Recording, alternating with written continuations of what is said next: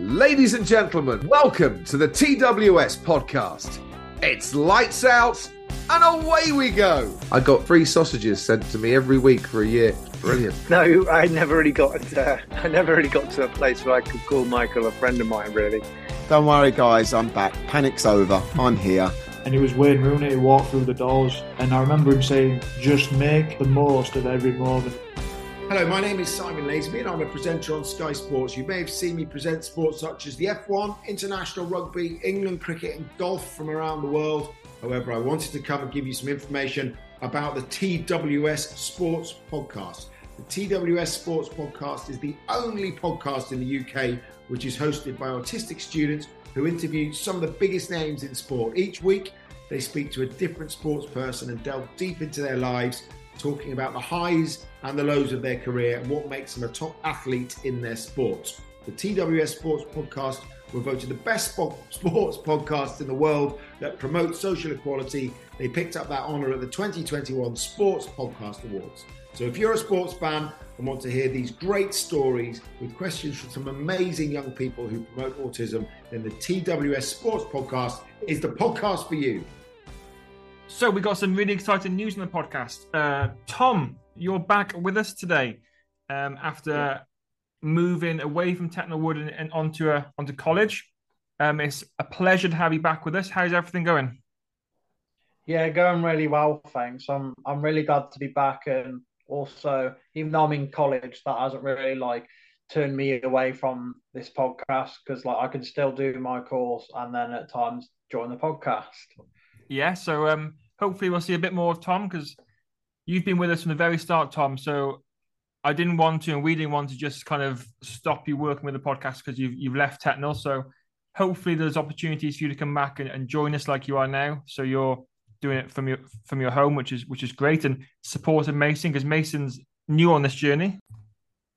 Tettenhall Wood School is a school for autistic children and young adults. And we have set this podcast up to provide our pupils with fantastic opportunity to develop a range of skills whilst interviewing top sportsmen and women from a variety of different sports. Joining us today on the TWS Sports Podcast is a former professional rugby player. He has played for Leicester Tigers, England, and the Lions. Welcome to the podcast, Tim Stimpson. Thank you very much.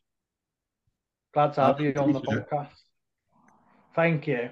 Much appreciated. It's a bit scary sometimes, isn't it? When you watch it. Yeah, I've I've watched it loads. Before we start, we just wanted to say that if throughout this podcast, if you have any questions for us about anything, um, about the podcast and autism, then please ask. We like to answer your questions too. Oh, thank you. I, I, I look forward to be educated. Because this, whenever you talk to people, it's all about listening as well as speaking, isn't it? So That's I'm true, yeah. I'm- looking forward to learning from all three of you. I'm sure I can learn a lot. Yeah. We like to start our podcast with some random questions before we start talking about your career. Are you ready? Yeah, I'm with you, mate. Who is Nice the- and loud. who is a most famous person in your phone book? Who is the most famous person in your phone book? Well, uh, I think there's a guy called Austin Healey whose birthday it is today. Would would tell everybody that he's the most famous from a from a rugby perspective, and also um, for being the best rugby player ever, in his own opinion. if you could trade lives with anyone for a day, who would it be and why? Trade places Yeah. For one day. for one day. Um, it might be sound like a weird answer, but the person that's come to mind is my granddad, who's not not with us anymore because he. But I, I wonder what it would have been like to be my granddad back in sort of the 1950s. Um, because he's someone that really inspired me and uh, to try to be the best version of myself. So I wonder what it would be like to be my granddad and just to look through his eyes for for a day. That's a good answer. If you could have you any superpower, what would you have and why? Well then, if you could have any superpower, what would you have and why? Well, I think that's quite an easy one. I'd like to be able to give people confidence. I think um, it'd be so nice to be able to reassure people that they they should speak up and they should just do their best. And if um, if it doesn't work out, say you lose the match or you make a mistake, it, explain it doesn't matter. So to have the confidence to try, and that would be my superpower to give people the confidence to have a go because I, I sort of say you either win or you learn. You, you in life you won't always get it right. You'll make lots of mistakes, but if you could have the confidence to try, then I think you'll learn a bit quicker. Brilliant. Yeah, Mason. We want to take you back to the beginning and talk about you, your childhood. Childhood. Childhood. What you are your memories of growing up, and did you always want to be a rugby player? That's a great question. Um, well, yeah, I suppose I had a very happy childhood. And my dad was the local rugby coach and played rugby on a Saturday. So I used to be the ball boy for him. So my early memories down at Sandal Rugby Club in, in Yorkshire, where I was brought up, would be to go and get the ball out of the field after someone did a conversion or, or carry the oranges or carry the flags. And uh, so then I then I started playing mini rugby. I think I was about four or five years old and I played for that mini rugby team like so many people do until sort of, until I was a teenager, and then went on to play for schools and universities and and clubs.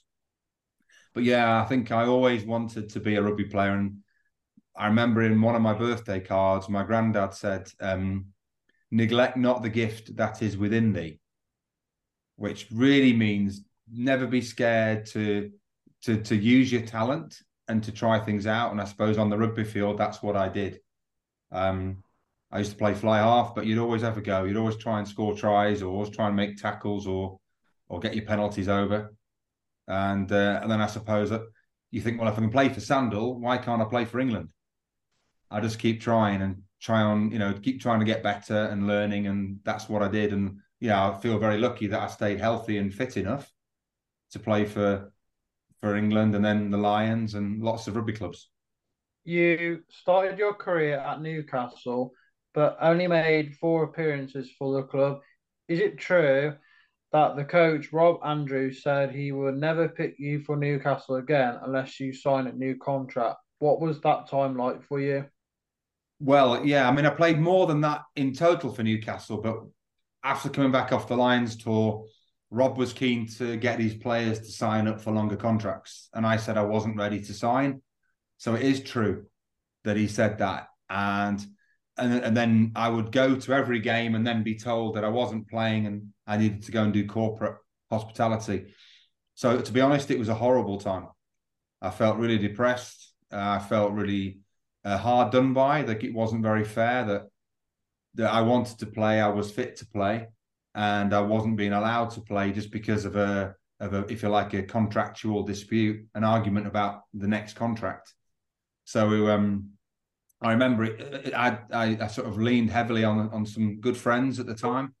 Um, mum, mum and dad were really supportive, and then I just had to wait until the contract ran out, and at the end of that season, I could go and sign for Leicester Tigers, and, and try and try and play rugby again. So I just kept myself fit and had to wait and be patient before I could escape really and carry on carry on with my career. But yeah, it was a very uh, very distressing time because at that stage I was playing for England, and England said, "Well, we can't pick you because you're not playing fullback on Saturdays anymore."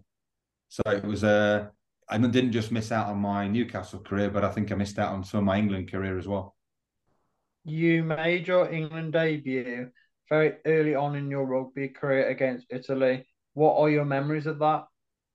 Wow, that it that it the game just seemed to last only about ten minutes.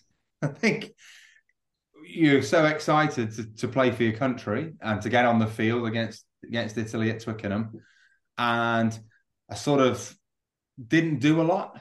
I sort of feel a little bit sad that the game happened and I did didn't do many mistakes, but I didn't really get involved as much as I wanted to. So I remember I wrote myself a, a letter that said, if I ever go on the field again without being confident and trying to influence the game as much as possible, then I'll make myself quit rugby and go and do something else. So I, I made myself a, a, a, contract, a new contract, really, that said, try not to be scared, even though you've got lots of people watching and you're playing for your country. Um, get out on the field and just enjoy it and try and do the best you can and don't be scared of of getting involved and taking responsibility. So yeah, it was a really um, amazing thing to get your first cap, but also the game seemed to last 10 minutes rather than 80 minutes. It was all over far too quickly. Also, very early on in your career, you went on tour with the Lions to South Africa in 1997. This was also the famous Living with the Lions documentary. What was it like to go on tour with the Lions? Oh, another great question. How long? How long do you want me to talk about? I could talk about it for ages. So, um, first of all, you're very humbled because you feel very lucky, really, to have been selected. So I'd only played sort of one season with England, and and to, and sort of to get picked for England, Ireland, Scotland, and Wales. You know, it felt four times better than just getting picked for one country. So then when you arrive um, to meet all the other players, they're sort of the the legends of the games. They're a lot more experienced. Some of them, you know, they they you've watched them on telly for five years or ten years, and to be part of that training group was just really awesome and really exciting. But it it was made really easy by Ian McGeechan, who was the the, the main coach because he just made you feel at home. He made you feel that you deserve to be there. And very early on, he gave everybody responsibilities to to to lead and not just follow. And I remember he gave me the challenge of of helping to create the the, the tour rules. So you know what's what they call it like a, a code of conduct. So how are we going to behave?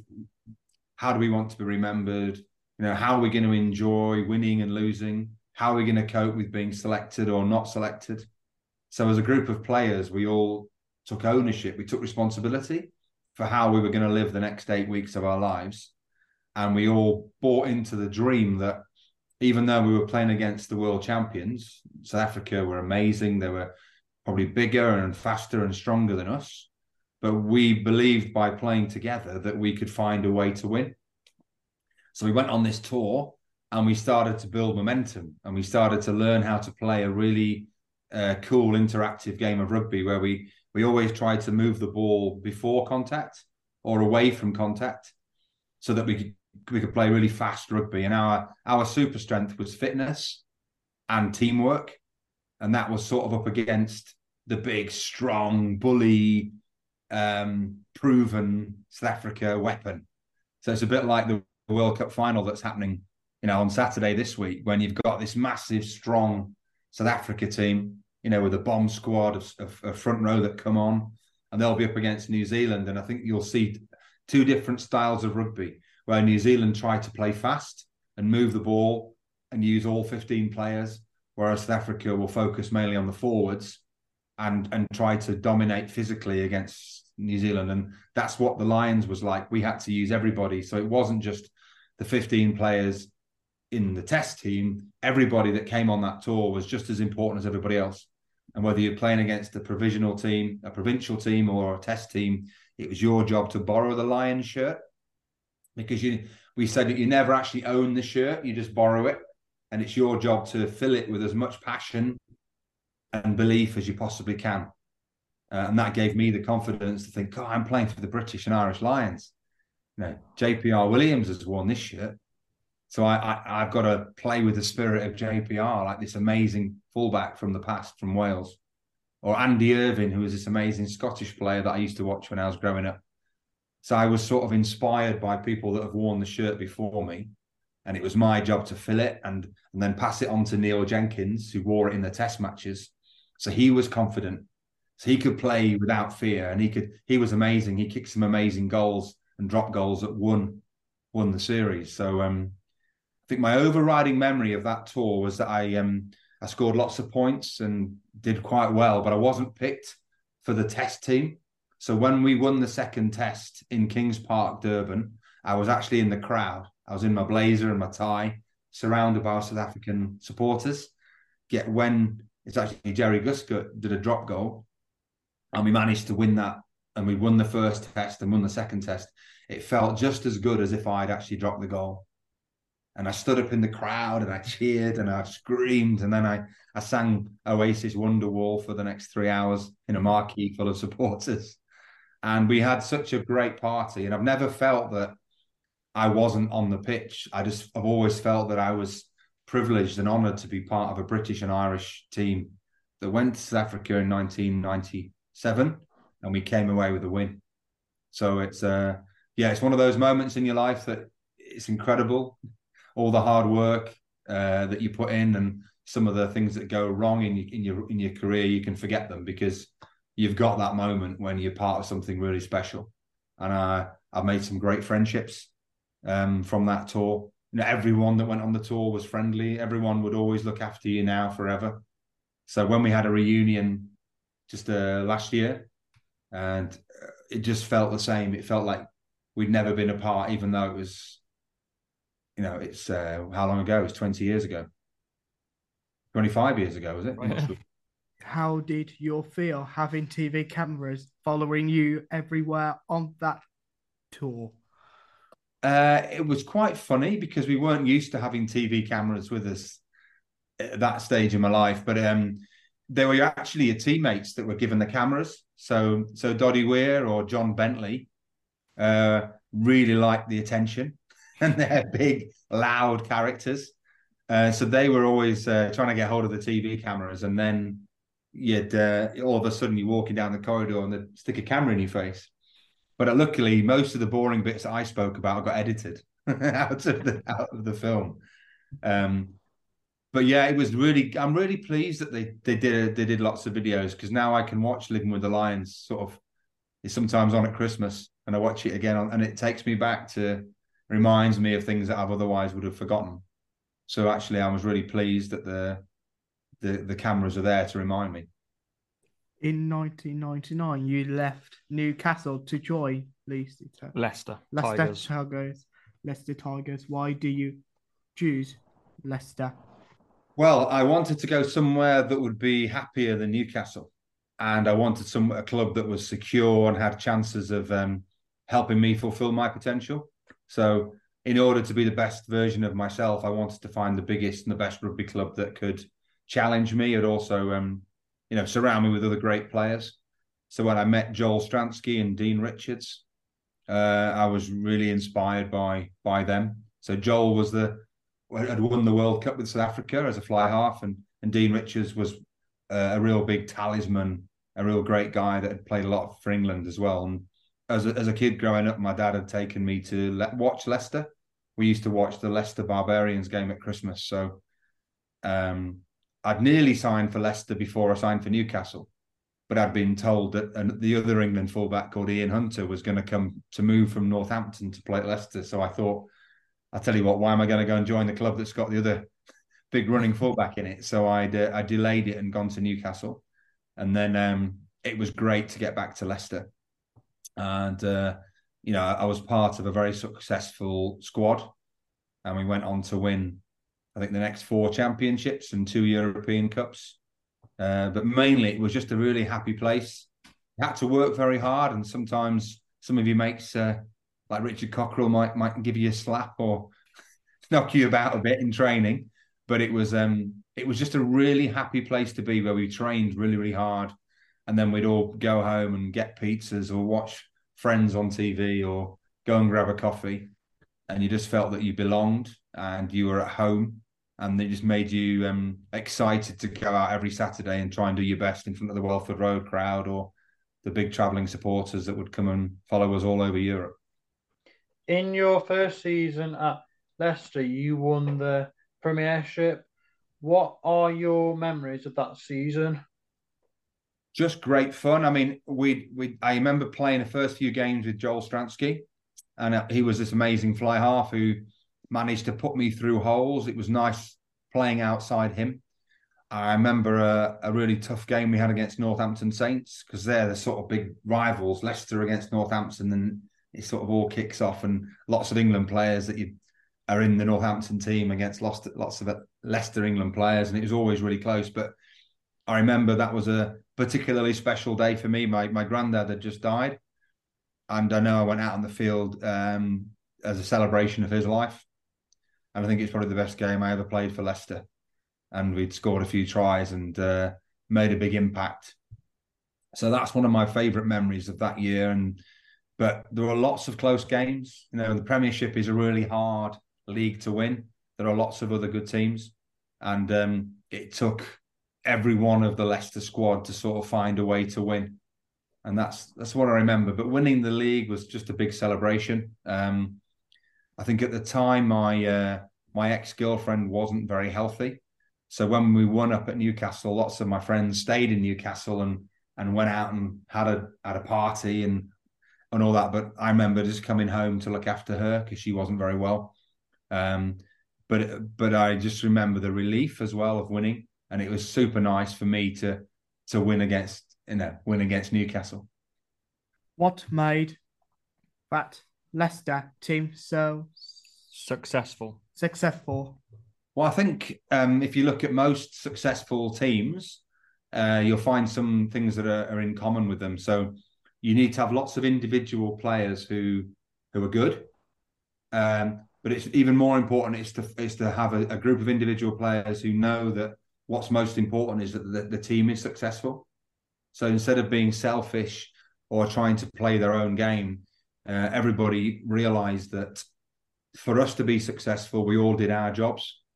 So we had, if you like, match winners all over the field who would be very good in the scrums and the lineouts. And we had a, a very good driving lineout at the time. Uh, that was probably the biggest weapon that Leicester had. Um, and then we had a back line when allowed to have the ball, would be uh, would be dominant and and have a go. But mainly we had an advantage up front. So maybe with other teams, when I played at Hartlepool or at Durham or Wakefield, I'd have I'd have been running more from deep because I'd have been a best one of our best attacking weapons. With Leicester, my job was to kick the ball off, and then we'd do a catch and drive line out quite often.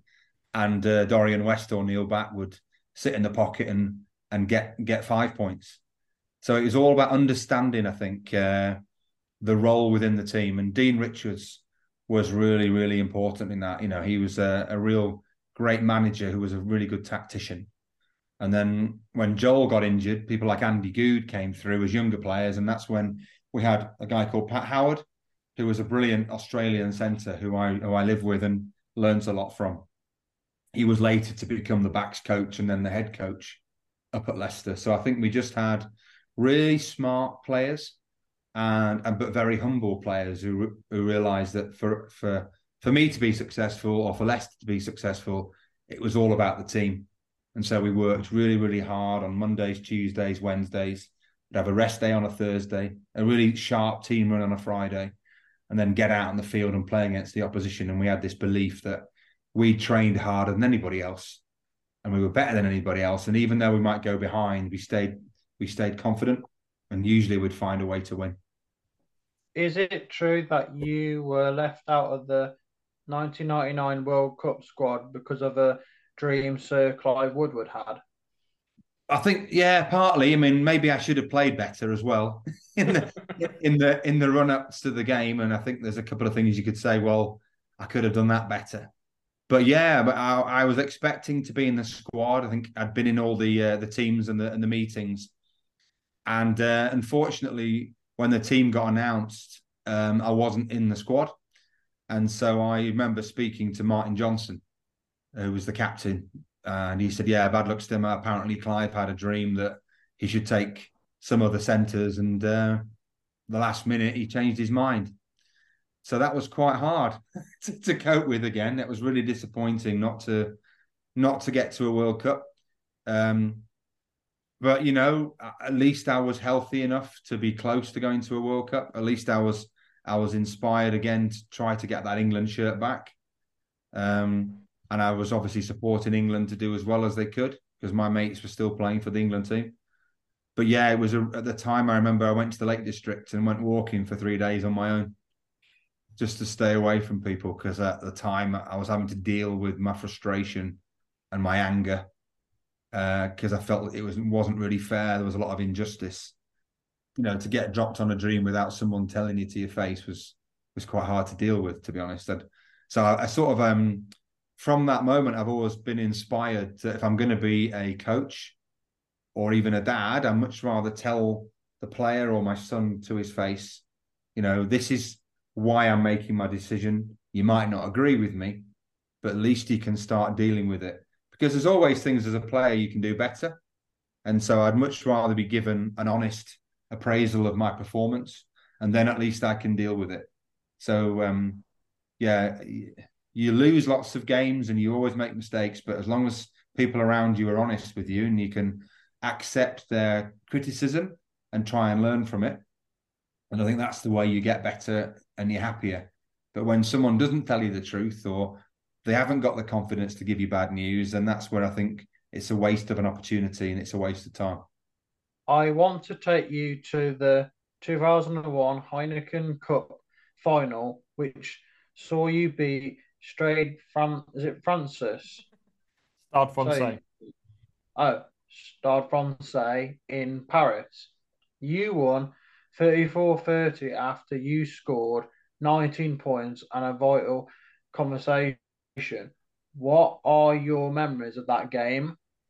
So you've talked there about probably my favourite game of rugby. So then my proudest game would probably winning with the Lions that we've talked about uh, against South Africa. And my favourite game, most exciting game, would have been playing for Leicester Tigers in the final of the Heineken Cup um, against Stade Francais in Paris. So first of all, I remember the the number of people that from Leicester that came to watch, and I remember the sacrifices that you heard lots of stories about people that haven't got a lot of money, uh, but they would save and save and save and maybe walk to walk to work rather than going on the bus every day so they could put money aside so they could afford to get on the bus and come and support us in Paris. So I heard these stories and you're thinking, wow, that's inspirational. And it's so kind for these Leicester Tigers fans to have made those sacrifices. So, and we all heard that story. So when we when we got to Paris, even though it was in Paris against a team from Paris, we still had thousands of Tigers fans in the in the stadium. I remember it being a really hot day and it, it was an amazing atmosphere. Um, it was incredibly noisy. And I know that uh, the Leicester Tigers' way of winning was usually built around the forward pack. It was all about our forwards being big enough and strong enough to get the, the upper hand over the opposition. And then as backs, we try and finish that off. But after maybe half the game, we were we realized we were getting beaten up by a stronger um, slightly more aggressive, let's say slightly more skillful forward pack. I remember Pat Howard looking at us all and saying, "Look, guys, we're going to have to change things here. It's not going our way." And so we started to see individual flair from the likes of Leon Lloyd or Geordan Murphy or Pat Howard. Guy, he was someone that very, very seldomly ever kicked the ball. But if you watch the video, you see him chipping the ball out to Geordan Murphy, who was known as the George Best of rugby because he was so skillful. And when he was about to get tackled, he grubbered it forward, and Leon Lloyd managed to get um, his foot onto it, and then his foot onto it again, and scored these incredible tries in the right hand corner. And then later on in the game, Austin Healey was moved from scrum half to fly half, and he he threw an outrageous dummy and went through a break, and then threw a thirty yard pass to Leon, who managed to hold off a few defenders and score his uh, his Shushman try in the right hand corner. And and then my job was to to to kick the goals. Um, so I was up against a guy called Diego Dominguez, who was an amazing Italian Argentinian kicker who who scored nine goals for them. And my job was he was he wasn't going to miss. He was incredible. So it was always my job to keep us in the game by not letting them get ahead on penalties. And so I had to have a really big game with the boot. And I remember I felt that one kick, I missed one kick that day that, that I still believe went over because he went right over the top of the uh, the, the uprights, and they said it hadn't gone over. But I had another kick from there with th- two or three minutes to go, which I managed to get get over, and we managed managed to win by four points. So, yeah, I remember it being really close. I remember the backs having to win the game for the forwards. I remember Jono punching someone on the side of a ruck and getting the yellow yellow card. Uh, and we had to play without our captain. But uh, you know, it was an amazing team effort, and it was the likes, you know, of Darren Garforth in the front row and Dorian West and you know people you might not have heard of, like Will Will Johnson, Martin's younger brother, broke his wrist and carried on playing, and there were some amazing, brave performances from everybody, and uh, it was just uh, one of those days I'll never forget. Um, and I, yeah, it's uh, probably my favourite ever game of rugby. And then after the match, you're supposed to go to these formal functions where you have to go and meet the the president of the club and shake hands with famous people. And Deano just said to us, boys, do you want to go to the function or do you want to go down the road and meet some of our fans in the local pub? So we all went, we'd rather go and meet our mates down in the local pub. So we just left the stadium and walked to the local pub. And I remember just chatting to people, and they all had sort of green and white and red striped faces, and they had tigers written across their faces, and they were all waving flags and screaming. And yeah, so we just, I was exhausted to be honest. I remember just sitting down on the grass and having a beer and chatting. And so, yeah, that's my uh, a memory of an amazing day, uh, an amazing uh, culmination of of effort. Because I think it had taken about three or four years of Leicester to recover from losing to Brive in a previous European final, and so everybody had a point to prove, and we managed to to win the European Cup for Leicester and for the for the city of Leicester. That's how we feel about it. We spoke to your former teammate Leon Lloyd on the podcast, and we got in touch with him again recently and asked him about you. Leon said you should have got man of the match in the game, but they gave it to Austin Healey because the commentator was Austin's mate. What are your thoughts on this? Honestly, I don't. I don't care. um, I don't because I know at the moment I live in a house and in the loft I've got old shirts and old medals and tankards and silverware that lives inside a box.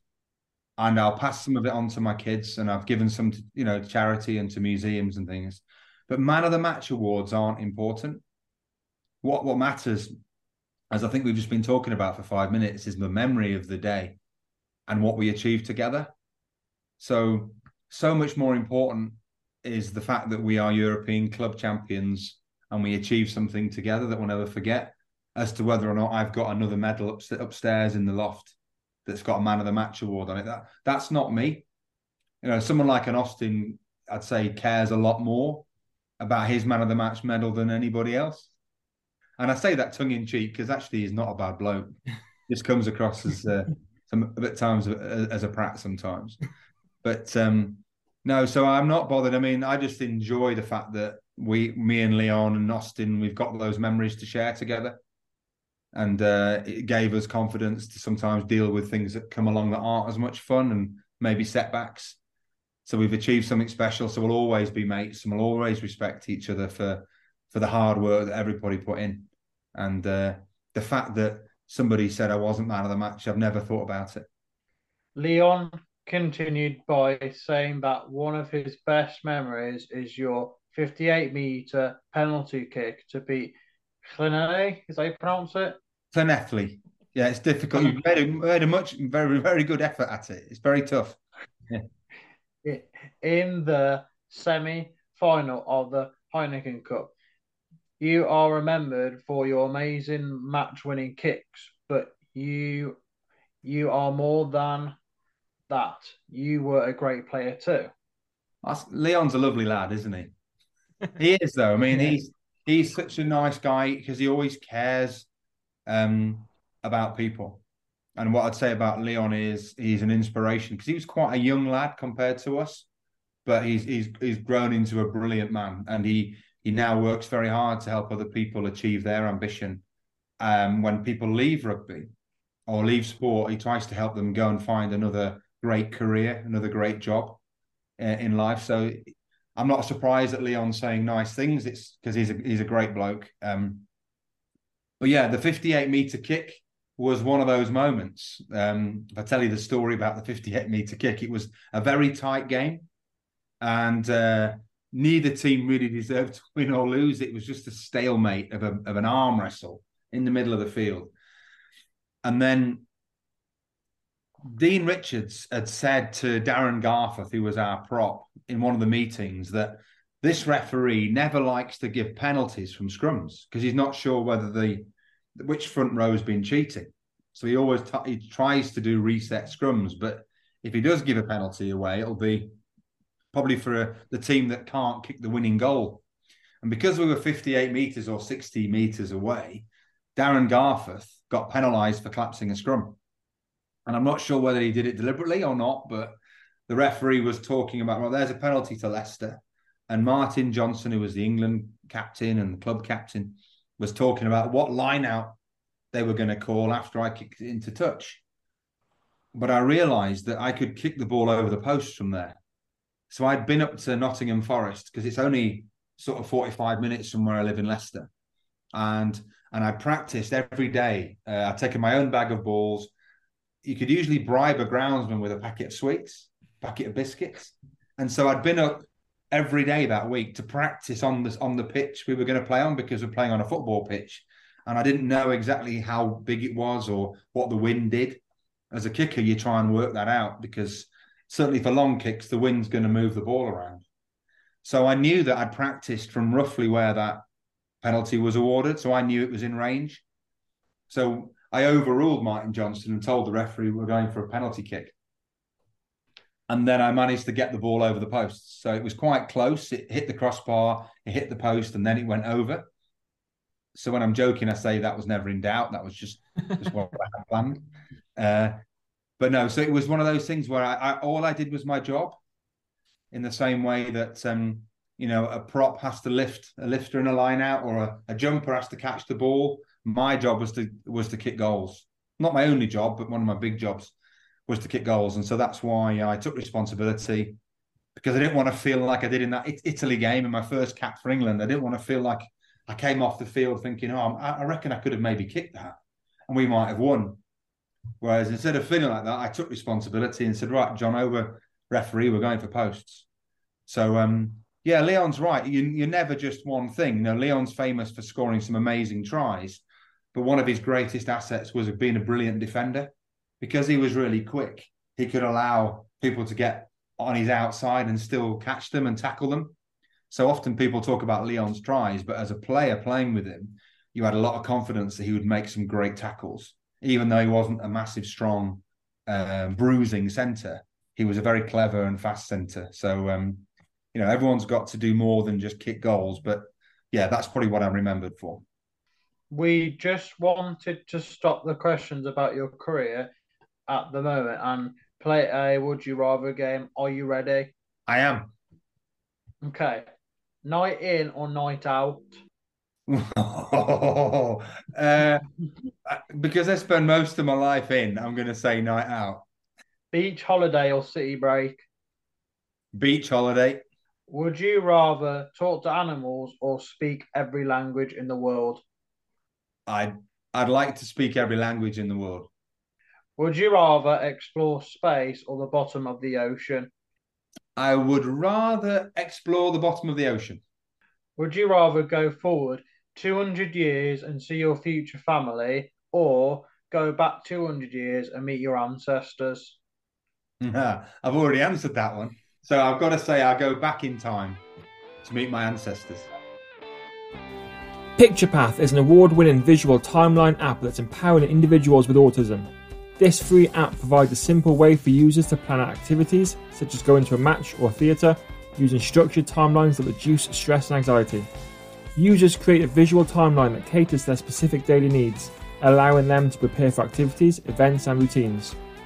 PicturePath provides a structure that enhances communication, promotes independence, improves memory recall, and supports users to manage their day with confidence. Whether for personal use or in educational settings, PicturePath is the ultimate tool for individuals with additional needs, empowering them to manage their schedules, track progress, and enjoy more activities. PicturePath. Download the app today. a big cricket fan, it's, it is true that you once faced South African uh, fast blower, blower, Allan Donald. How was that? Yeah, so the question was I love my cricket. Yeah, I still love playing cricket and coaching cricket a bit now, but I um I once played as a was an 18, 19 year old against uh, Allan Donald, who was that time is known as Whispering Death because he's one of the fastest bowlers in the world. And so I uh, I came out and I hit his first ball. He bowled to me for four through extra cover, and then I got out against the spinner at the other end. And as I walked off the pitch, the opposition said, "You scaredy cat, you didn't dare stay on and face the music from Allan Donald, bouncing it a little bit shorter past my head." So yeah, I was very lucky to get away alive, to be honest. So how did that happen? How did you play against him? Was it? Well, I was playing sort of a semi-pro cricket up in Yorkshire in the leagues, and it was a cup game. So he he was probably, you know, available in his off season for for some extra extra cash, and he was coming to play for in a semi-final, and I came in at number three with a cloth cap on, and and stroked him for extra cover, which probably wasn't. But I, I just figured the first ball he was going to try and bowl me out. So I took a step down the wicket and just stroked him through extra cover, and then I was, didn't see the ball. So uh, I'm sure he could have uh, destroyed me with extra pace. Because I think when you when you see real talent of in, in other in other sports, you realise that we're all just messing about. And, uh, and I'm enjoying watching the Cricket World Cup at the moment on the telly, and it's just incredible to see how the game's moved on. And it's also frustrating when I try and do it, I can't do it. so it's uh, you know you're, you're you're lucky to be focused on the sports you're good at. I mean, I love golf as well as a as a social sport, and then you know I think that's I'd love to go and watch the Ryder Cup, but I but I love that as watching individuals come together, playing for Europe and taking on the Americans. I mean, wow, amazing. Yeah, we won't talk too much about the cricket World Cup at the moment. England um, not doing too well, are they? No, unfortunately, they're at the bottom of the league at the moment. But I think if they win the next four games, they've got half a chance of getting through. But it's it's very unlikely they're going to beat India. Yeah, I tell you, yeah, they're struggling at the moment against Sri Lanka. Oh, it's on, it's on today, isn't it? Yeah. Do you want another score? Yeah, go on then. So England got 158 all out, and Sri Lanka currently 94 for two. Well, I think they might be coming home then. oh, that's terrible news. After so much success at Le- Leicester between 1999 and 2002, the success stopped. What happened at Leicester at that time to have a sudden stop in success? Um, I think as a club, uh, you go through phases where you need to try to, you know, stay at the top. So by we won four championships in a row, which was amazing, but it also, you know, inspired the other clubs to to get better. So I think they caught us up and went past us. So you tend to have little periods of time. I think it was then Wasps that came over, you know, came over and won the Premiership quite a few times, and then a bit later on, it's been Saracens that have been dominant. So I think you go through phases where you just happen to have a a really awesome squad. So it's not just the 15 players that, you know, if everyone was fit, they'd all be picked. I think at Leicester, at the start of professionalism, Dean Richards, John Wells, Pat Howard, they were able to recruit maybe three fantastic players, at least. Some, you know, the back row was was was full of riches. We had people like Josh Kronfeld, who was the All Black open side, couldn't get a game for nine weeks because we already had Lewis Moody and Neil Back in the open side. So I think Leicester had the best squad, depth of squad for that period of time. But then as some of those guys got older or moved away, it was harder then to recruit um, as good young talent to bring it through because the other clubs were were they had a better chance of getting first team rugby if they went to Saracens or to Harlequins or to Northampton because Leicester had had such success. So I think it was a it was an inability to keep on evolving uh, as as quickly as we needed to, and at the same time the opposition just got better. So more and more players came from abroad to come and play in the Premiership, and the whole standard rose. And Leicester, you know, they they they tried. They got to a few more finals over the years, but it wasn't that. It's very unlikely that one team will be so dominant again for four back-to-back championships. In 2003, you left Leicester Tigers to join Perpignan. So, how, do you, how do you pronounce it? Perpignan. Yeah. Perpignan. It's It- a French team. Yeah. Okay. In France. Why did you decide to leave and why did you choose France? Okay, well, I I just missed out on selection again for the World Cup in 2003. And so just running into that period of time, I, I then thought, well, okay, I've been here, I've played in the I've played in the English Premiership for a while. I want a new challenge. Wouldn't it be great to go and live, you know, in lovely sunshine by the sea, uh, discover a different culture? And at that time, Perpignan were recruiting a team that they wanted to win the European Cup. So it was a chance to play with, um, well, Daniel Herbert, who was the most capped Australian centre at that stage.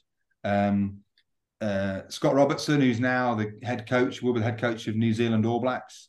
You know, Dan Luger and sort of, uh, if you like, an international team and some French internationals. And I thought, wow, let's go down there and prove myself again because Leicester had played against Perpignan every year in the in the European Cup. So I'd had some big games against them. I knew the atmosphere was amazing. They they set firecrackers off. They they send people around on bikes, and it's more like a football stadium. It's crazy down there. And I thought, wow, someone and they they'd been asking me to join them for like three or four years, and I thought, well, I've not made the World Cup squad. Maybe it's the right time to go and have a new challenge. And that's why I went there. I didn't want to play against Leicester for another Premiership team. I wanted to go and discover something really new and I chose between playing um, rugby union down there or actually going to American football. So I was offered a contract to go and play American football as a kicker to go and live in America, but I thought that was really risky. I, even though it would have been fun, I I didn't have the experience, so I decided to turn that down and go to France. Unfortunately, I then found that I had a, a benign tumor in my knee. So when I was still playing for Leicester before I joined Perpignan, I found that my knee was really sore. And so I had a tumor taken out of my knee. Uh, but that was really bad news because when the French team found out that I'd had surgery, they said, "Oh, you must have known you you had a bad knee," and I obviously didn't. And so they said, "You must play as soon as you get here uh, in the in the in the in the in the first European Cup match." But I just had surgery, so when they made me go on the field, I fell over because my leg was was unstable, and so I ended up having a terrible time in France. Uh, it was really upsetting. It was a bit like the Newcastle story when they said, "Oh, you must play," and I said, "Well, I can't play. I'm now injured," and so they decided not to pay me. So then I had to go to court in a big fight for 18 months to try to um, to leave Perpignan and, and come back and start my career again. So uh, yeah, Perpignan is a beautiful city, and I made some good French friends. But my experience there was a proper nightmare, and I then I then came back to England and uh, signed for for Leeds, Tykes, to be a player coach. So my mum and dad live in Yorkshire, so it was sort of like coming home to go and play near where I started, and then to develop myself as a coach. Um, but it did take me about you know half a year to rebuild my leg because by playing on it when it was unstable, it had made it pretty sore. So yeah, I left because I wanted a new challenge, and then I came home to start again because I'd had a, an awful experience. If we spoke to you, some, if you, if your former teammates, what do you think they would say about you what would my former teammates say about me now? Well, it depends on which teammate, doesn't it? Um, I hope they'd say that I was honest. I hope they'd say that I always gave 100% um, and that they enjoyed playing with me. And because I certainly enjoyed playing with them and spending time with them, you know, off the field as well. So potentially they might say that I um, I could have done more that I could have played more for my country. And maybe looking back, I think I, what I wasn't very good at was communicating to my bosses. So with England, so with Sir Clive Woodward, those sort of people, I just assumed that they would know that I could do an attacking game, a defensive game, a wide game, a narrow game, a power game, or a skill game. Because I think I've got the ability to do most. But what I did was say, well, what what Leicester tell me to do, I'll do that, or what West Hartlepool need me to do, I'll do that. But I sometimes think that the coaches with England didn't know me as well as I knew me, and I wasn't um, strong enough about showing them or telling them what I could have done in their style. So I, if I have a regret, it's that we I didn't have a a better working relationship with the backs coaches and the and, and Sir Clive Woodward with England because I didn't really enjoy my England career because I never really felt accepted or in, you know or encouraged or I wasn't given a clear directive of what they wanted. Whereas, you know, with the club time teams and working people like Pat Howard and Leicester, I knew exactly and Dean Richards, I knew exactly what they wanted. I didn't always agree with it, but because you know what they want, you can do it. And so I think, um, yeah, some of my teammates might say, "Well, you're unlucky not to play more games for England," but overall, yeah, you're you're you're a good man, and I enjoyed playing with you. And thanks for winning us the odd uh, odd European Cup match. Uh, we have a different type of question for you now, and you have to think carefully about it. So the question is you have a paperclip and you are given 20 minutes to hide this paperclip somewhere in your house. After 20 minutes, there will be five FBI agents that will enter your house and have an hour to find the paperclip. Where are you going to hide the paperclip and why? Well, I'd probably put it in the jar of paperclips. and and hopefully they won't be able to spot which one they're looking for. So I'd hide it in in plain sight would be the answer, or I'd uh, I'd put it in my shoe, you know, stick it into the sole of my shoe, so they can't find it. yeah, Mason. Why did you decide to retire? Well, I finally retired because my body was too sore. So I um I was 33, 34. I was player coaching. I was loving coaching at Nuneaton and playing, but after every game, um, my body would take longer and longer to to recover, and I was taking painkillers, and then also not playing particularly well because I was in pain and I wasn't really. I think I'd cracked a couple of ribs, and I was still trying to play, and it just became not much fun anymore. So I wasn't. Uh, I wasn't um, getting the sheer ad- adrenaline rush or the euphoria so it made the pain less worth it. So uh, you know, and also I I wanted to get on with the next chapter. I thought, well, I've had a really lucky time to play rugby from the age of sort of four to thirty four, and so many good players, sometimes great players, get injured before they get that chance. And before I run my body into the ground, I've got to look after this. It can't be a carcass. I've got to look after my body because hopefully I'm going to live to a ripe old age, 80s, 90s, 100s and this is the only body I've got. So I thought it was probably better to stop uh, and then and then and then take on the next challenge. We have spoken to a number of former rugby players on the podcast, such as Alex Popham and rugby league player Stevie Ward. Both have been battling their own problems with head trauma and dementia. You also do a lot of work in this area. Can you tell us a little bit more about it, please, and what is being done to make the game of rugby safer? Yeah, it's a really important point that you've raised. Um, so I, I used to play with Alex at Leeds, so he's one of my teammates who's now suffering from a. It's called CTE, but basically it means that you start to have um, dementia or difficulty in, in using your brain. So parts of the brain have become damaged from lots and lots and lots of bangs playing rugby. So you might have memory loss, or you might get mood swings, or you might not be able to sleep, or you might just have really bad headaches. So these are things that you don't really want to have to deal with. But now I know that quite a lot of my former teammates are suffering and will suffer from from these these brain injuries. So I've been part of a voluntary group called Progressive Rugby, which um, we try to lobby the the powerful people, so World Rugby and the RFU, to make sure that they are doing everything they can to make the game as safe as possible. And so recently, you've seen a lot of news in the press about the tackle height, so lowering the tackle height to the bottom of the sternum, which is the bottom of your, you know, below your breasts here, and that's going to be good at avoiding head-on-head collisions. And there's also been a lot of awareness around if somebody does get dazed they take a, a brain injury, a mild traumatic brain injury, then they're told they mustn't play for at least three weeks post symptoms. Whereas when I was playing, quite often I'd get a bang on the head, I might get knocked out and then come round, and I'd have some smelling salts and carry on.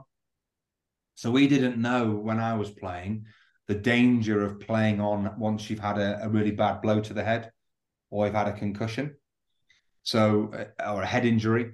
So it's really important now that uh, certainly youth players whose brains are more delicate than than men's, if they get a whack on the head and they have symptoms of concussion, which they're 22 and most people don't know them, don't ask me to quote them all, but the uh, they they need to take time out not only to get over the headaches, but to wait for their brain to start recovering inside. And that for a man is three weeks, or a boy, and maybe even for a female rugby player, it's they're thinking now it might take even longer, might take four weeks because girls have got uh, smaller necks, they're not as strong, and some of their um, brain functions are more disturbed for on average four weeks than three weeks.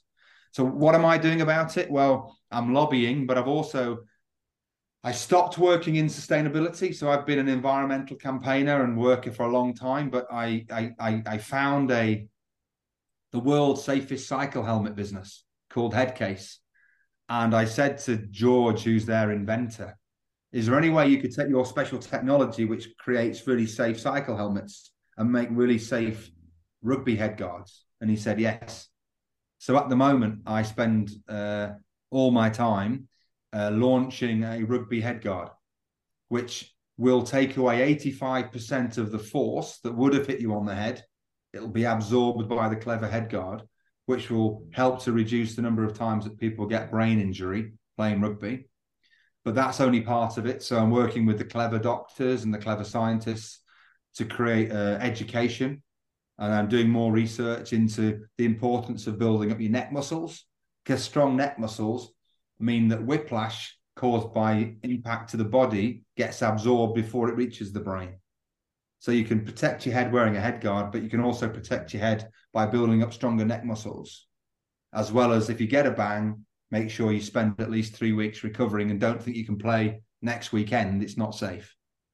So um, yeah, so I'm on a bit of an obsessive crusade, but it's so exciting to be working with clever people because we can make a difference and we can help prevent more friends like Alex Popham um, getting injured from playing rugby. Because I still think the positives of playing rugby outweigh the negatives.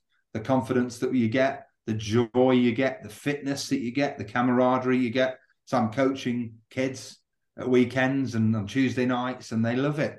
And I, I applaud everyone for encouraging their kids to play rugby and other sports provided you do all you can to when they to educate them and their parents that said a head bang or a concussion is is really important. You really need the brain to recover. You need to give it three weeks because sometimes they call it second impact syndrome. If you get a bang on an existing bang on your head, it can cause a really terrible bleed, which can lead to horrible consequences and has done. A lad called Ben Robinson, and he was killed because he he played on after he'd had a bang on the head and he should have been told to get off the field. And his parents have been campaigning for a long time, and I want to support them and applaud for them for what they do. And that's my inspiration now is to bring a, a head guard to market that can really make a difference alongside a better education and better protocol. So, yeah, it's a really important thing. We didn't know about it when I was playing, uh, but I know about it now. And for, for me to let my sons play rugby, I need to make it safer the transition from sportsman into retirement can be very difficult. You go from doing something every single day and being told what to do by someone to nothing. How did you find that transition after after rugby, and were you prepared for it? Mm, great questions, guys. You're asking. Um, the transition, I, I sort of wasn't in control um, you know, I talked about retiring because uh, my body was sore. Um, it wasn't like I had a ready-made job to go into. It wasn't like I planned it. It was just at the end of my career, I had quite a lot of trouble with Perpignan. I came back and t- got fit with Leeds, played a bit as a player coach, but and then all of a sudden, me and my wife we got pregnant. So we we I started to have to deal with the responsibility of being a father and changing where I lived and earning a living to look after my my, my family. Um, so to be honest, my transition was really stressful, was really hard, and I'm now 50, and I finally think I'm sort of dealing with it. It sounds crazy, but I think for a long time I was just in crisis mode. That I was just making sure I tried to fix any problem I could, and to make life as good as I could for my family. But I wasn't doing it really smart. I was trying to do too many things, trying to earn too much money too fast.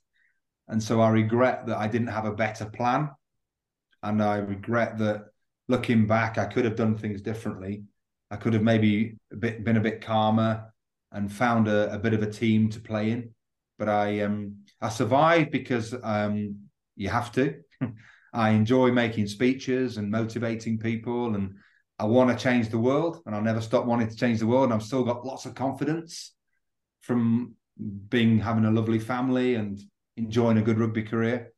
So I, but yeah, the transition is hard, and I still think it's so important that you prepare for life after rugby because you are going to finish your rugby career maybe tomorrow if you get a really bad injury or it could be when you hit 35, 36, if you're really lucky. But players today don't have often, they don't have the background I had because I went to school, I went to university, I had a job at ICI, which is pretty boring, to be honest. No, it was, it was hard. And, and then I played rugby.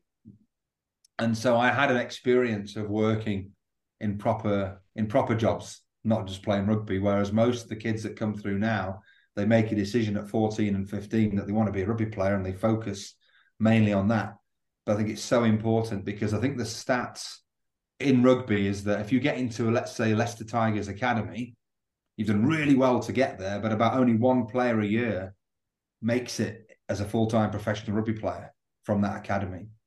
And then a terrible stat was when you retire from rugby or American football or ice hockey, these global sports, within three years of retirement, I think about 90% of retiring sports people suffer from depression, bankruptcy, and, and divorce.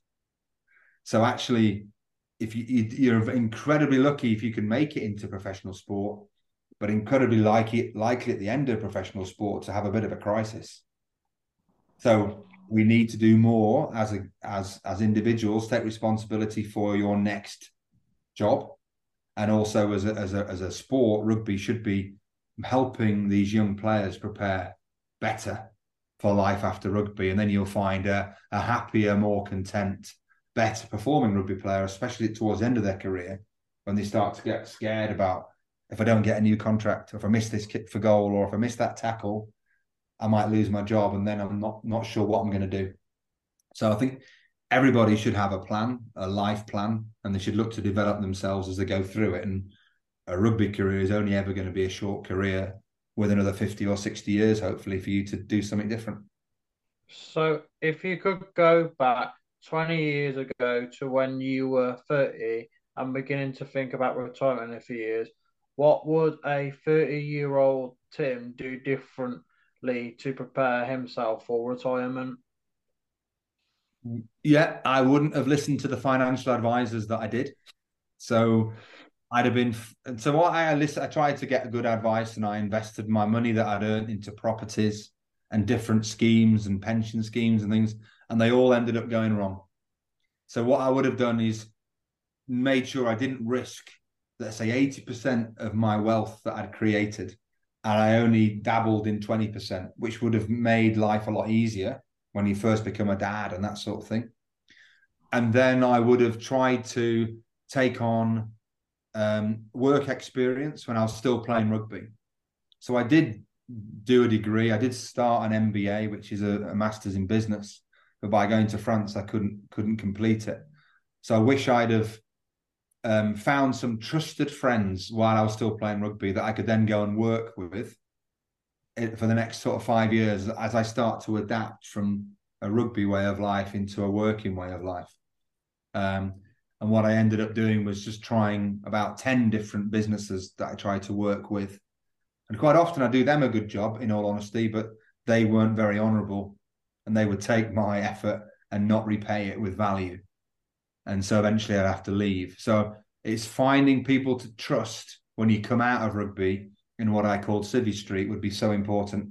But then also maybe requalifying in something that you're good at. So learn about yourself, learn about what motivates you, what do you value in life, and then go and get requalified and retrained in, in, in a career that allows you to do that. Because I love rugby, so it was easy to play rugby, but it's not has always been easy to be a financial advisor or to sell insurance or utilities or these other jobs that you try to do to to, to bring money into the family. Um, so try to find something you can be passionate about and you enjoy and you value, and then try to become skillful at that, and then be patient because it might take you three or four or five years to to learn how to do that job because you're coming out of one job into a new one. So don't think you can start at the top. So lots of lots of advice. Uh, hopefully, people like Leon Lloyd are out there helping real people with that sort of advice right now. Every week on the podcast, we like our guests to ask questions to each other. So we get a guest to ask a question, but they have no idea who the question is going to be for.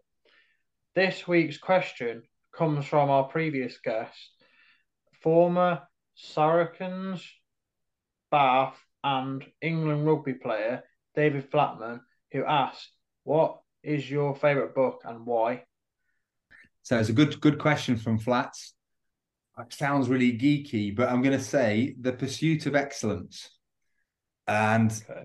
it's an incredible book that's sort of written by uh, some people from New Zealand who who try to look at different sports organizations to work out what made them successful.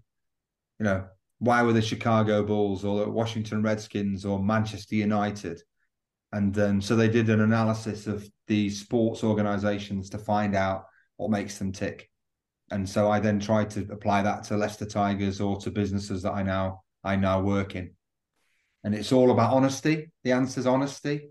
It's being able to be honest with people, even when it might be quite critical, but then take that advice as a, as a way of helping you as opposed to criticizing you. So, in a nutshell, that's a great way of living. When you get told off, don't just think, oh, you're nagging me. Why are you always beating me up? Why can't you just be pleased for me? If someone's telling you something, let's think, you know, why are they bothering? Are they being selfish? Or actually, are they trying to point out something that I could do with listening to? So, um, yeah, I think the pursuit of excellence would be a cool book to to recommend. Could you do the same, please? Can you think of a question for our next guest, please? But we aren't going to tell you who the next guest is. The question can be literally anything you want. Shall I be kind? or shall I shall I be mean? the, the question, right? Okay. How about um, what do you feel most guilty about? And what would you do differently now so you don't feel guilty? Good question. Interesting question. I would just like to say a big thank you again to everyone who listens to our podcast. We really appreciate it. Please continue to leave reviews and pass our podcast on to your friends and family. Thank you so much for taking the time to chat with us today, Tim. We really enjoyed speaking with you, and it means so much to us as a school to be able to have the opportunity to speak with you. Thank you. Can I, Tom and the boy, can I just say, boys, that's the best interview I've ever been given. Thank you. Seriously, because you've asked me honest questions that have been challenging and have made me think. So I think you've both got a massive career in journalism to carry on this way. And so thank you for giving me the chance to talk. And I hope that all your listeners, you know, get something from this. And most of all, you guys are confident to go on and achieve your dreams too. Again, so well done, Mason. How did you find that podcast? Good. Yeah, brilliant. So, thank you so much for joining us, Tom. So it's a pleasure to, to speak to you. And how's everything going with college? Okay. Yeah, going really well. I'm I'm glad to be like I made new friends there while still chatting also to my old friends also from Techno, and uh, I'm also really glad to be doing my supported internship course. Brilliant! That sounds amazing. the three of us, so me, Mason, and you, Tom, we're off to the football on Saturday. We're off to watch Wolves v Newcastle. So I will see you all on Saturday. Fingers crossed for a Wolves win. Hopefully. Yes, I will. We'll see you all Saturday. and We'll report back on the podcast what we thought of the football, and um, hopefully we will have some good news for for our Wolverhampton Wanderers fans. Anyway, Yeah. so thank you so much for everyone for listening to the podcast. Don't forget to join us on social media, and you can follow us, and you can see more of our clips, and you can ask questions as well by visiting our website, which is www.twsportspodcast.co.uk. We'd love to hear your questions and your questions for your guests. So thank you again for listening, and we will see you all again soon. Thank you. The TWS Sports Podcast combines autism and sport. This unique podcast is hosted by children with autism, and each week they interview famous sportsmen and women from around the world. The TWS Sports Podcast takes you deep into the sports star's career, their highs and lows, what happens away from the field of play, and so much more. This podcast is available on Apple Podcasts, Spotify, and all other podcast apps. The TWS Sports Podcast, where autism and sports combine.